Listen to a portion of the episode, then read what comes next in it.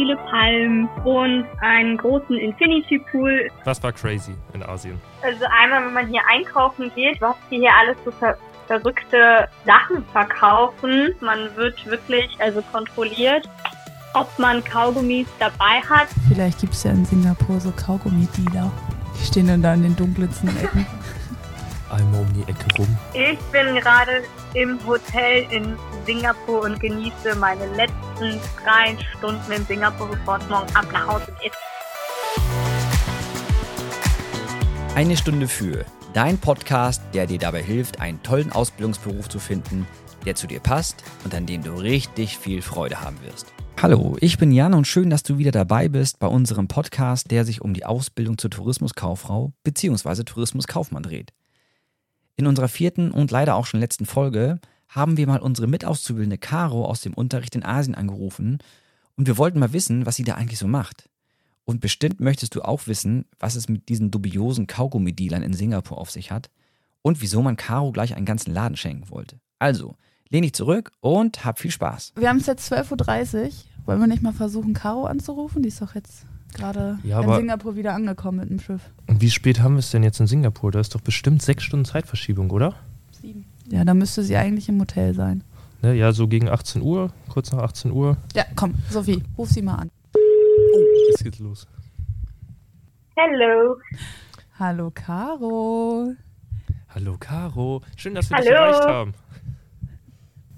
Also wir sind jetzt hier gerade im Klassenraum und nehmen gerade den Podcast auf und haben mal so überlegt, dich anzurufen. Bist du denn im Hotel gerade? Hast du Zeit für uns?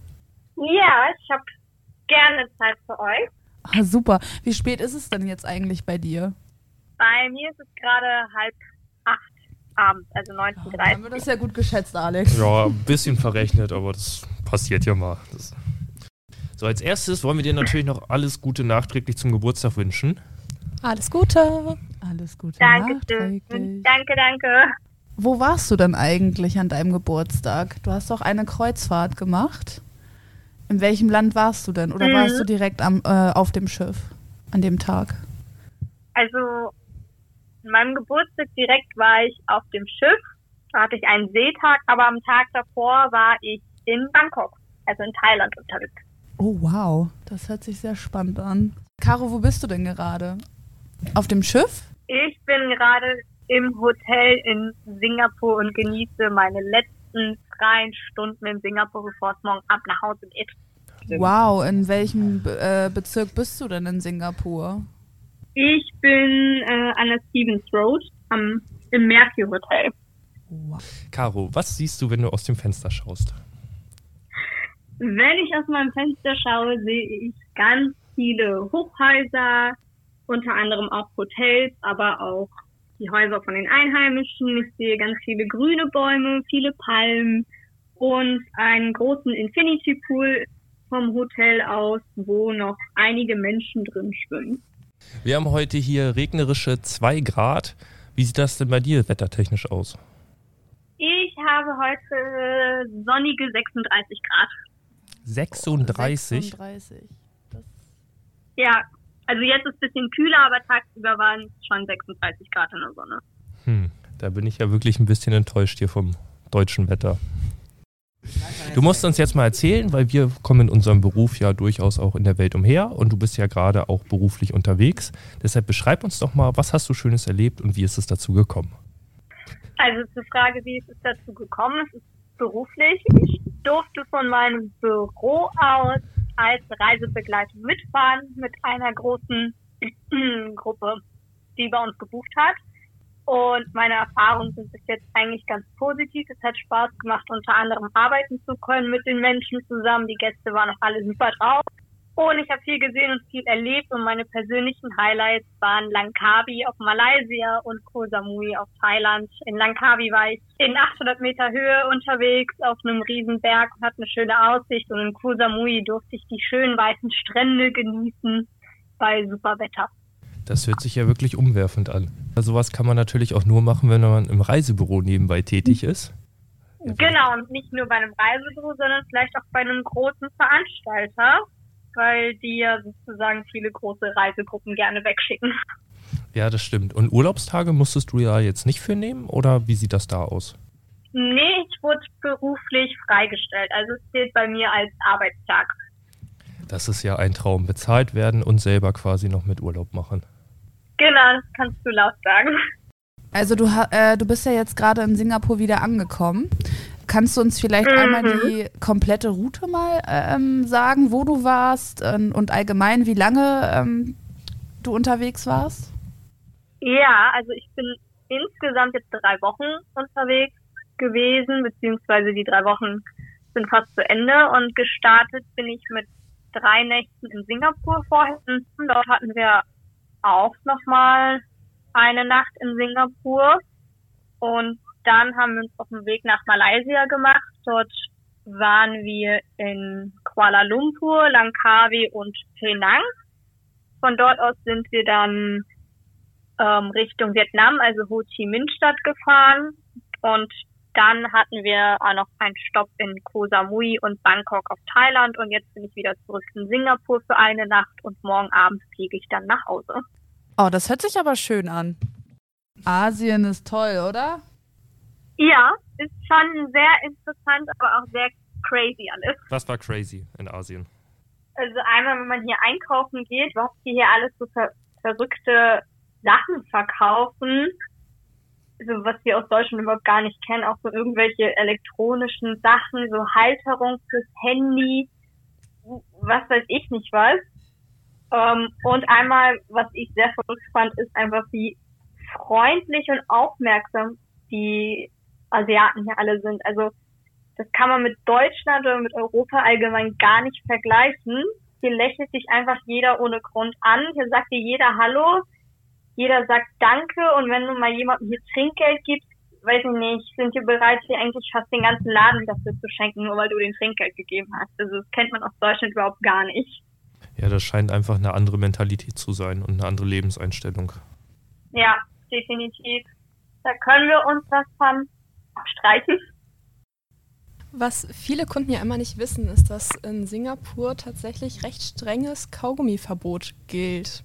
Ist dir das aufgefallen oder hat sich das mittlerweile gelockert? Nee, das ist tatsächlich so. Man wird wirklich also kontrolliert, ob man Kaugummis dabei hat und man findet in Singapur in keinem einzigen Laden oder auch nicht im Flughafen nirgends Kaugummi, was man kaufen darf. Das einzige Kaugummi, was man findet, ist vielleicht in der Apotheke, was medizinisch vom Arzt angeordnet wird. Aber das war's dann auch. Sonst findet man nirgends Kaugummi. Pfefferminzbonbons und sowas ja, aber gar kein Kaugummi. Auch auf den Straßen klebt nirgends so ein Kaugummi auf der Straße. Verrückt. Vielleicht gibt es ja in Singapur so Kaugummi-Dealer. Die dann so Kaugummis stehlen. Du willst Kaugummi? Bestimmt, ich habe die noch nicht gesehen. Die stehen dann da in den dunkelsten Ecken. Einmal um die Ecke rum. Ja. Willst du einen Mache ich heute Abend extra für euch.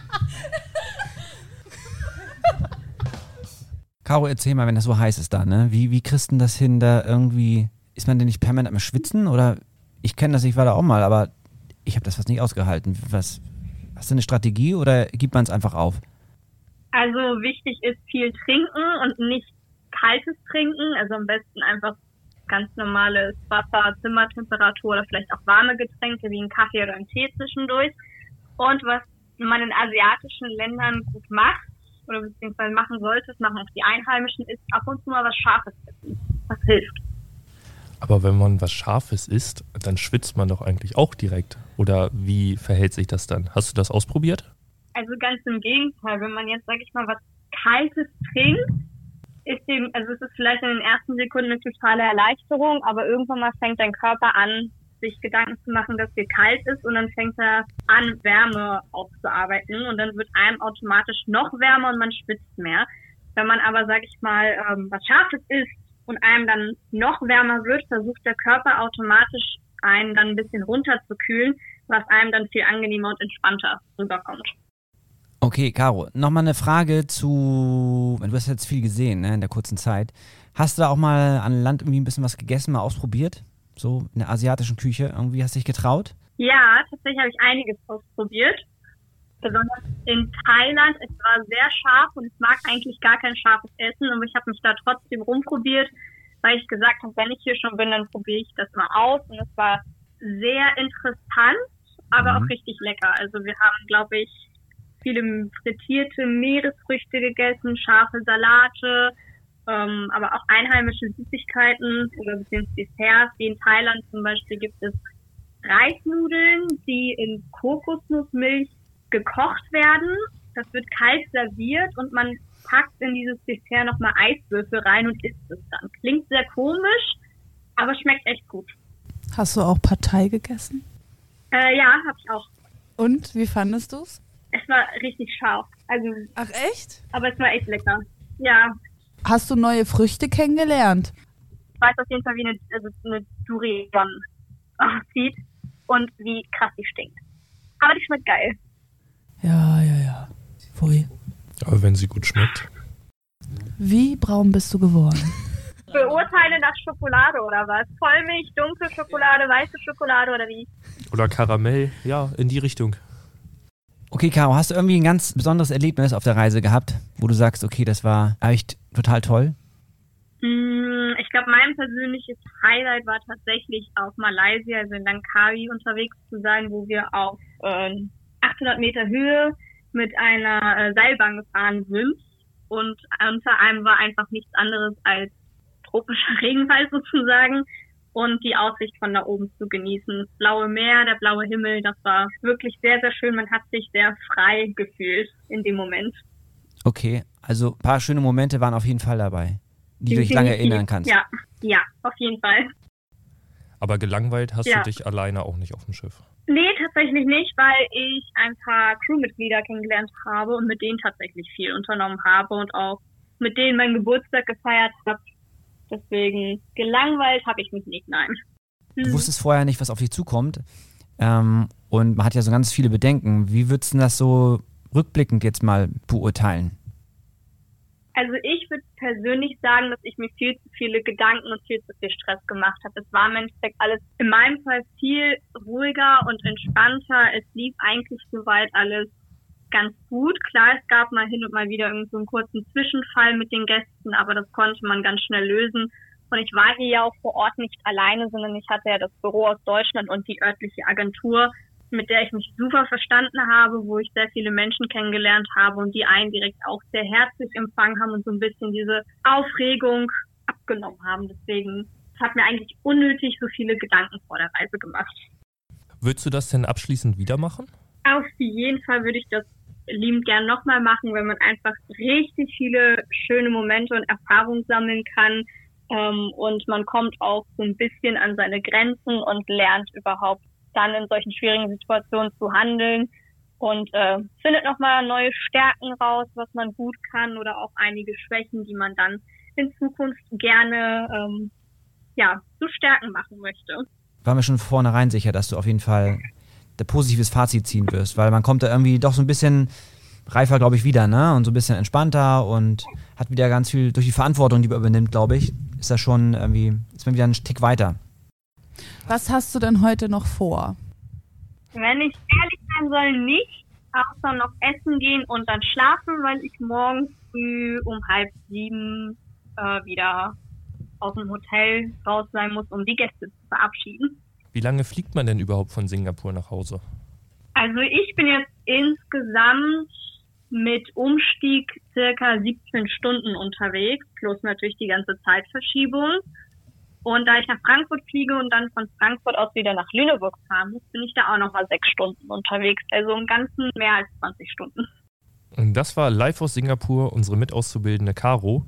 Caro, wir wünschen dir einen wunderbaren Rückflug und freuen uns, dich nächste Woche wiederzusehen. Vielen lieben Dank, ich freue mich auch und bis bald. Tschüss. Tschüss. Wir sind ganz traurig, denn wir sind schon am Ende der letzten Folge angekommen. Wir hoffen, dass du spätestens nach dem Hören dieser Folge Lust bekommen hast, auch eine Ausbildung zur Tourismuskauffrau bzw. Tourismuskaufmann zu machen. Bestimmt konnten wir dir vermitteln, dass es eine Ausbildung ist, in der du viele tolle neue Orte und Menschen kennenlernen kannst. In unseren Shownotes findest du wie immer hilfreiche Links, die dir helfen, dich weiter über die Ausbildung zu informieren. Uns hat das Podcasten sehr viel Spaß gemacht und hoffentlich dir das Zuhören auch. Gib doch gerne ein Feedback, wie es dir gefallen hat. Vielen Dank und bis irgendwann mal, denn du weißt ja, man hört sich immer zweimal im Leben.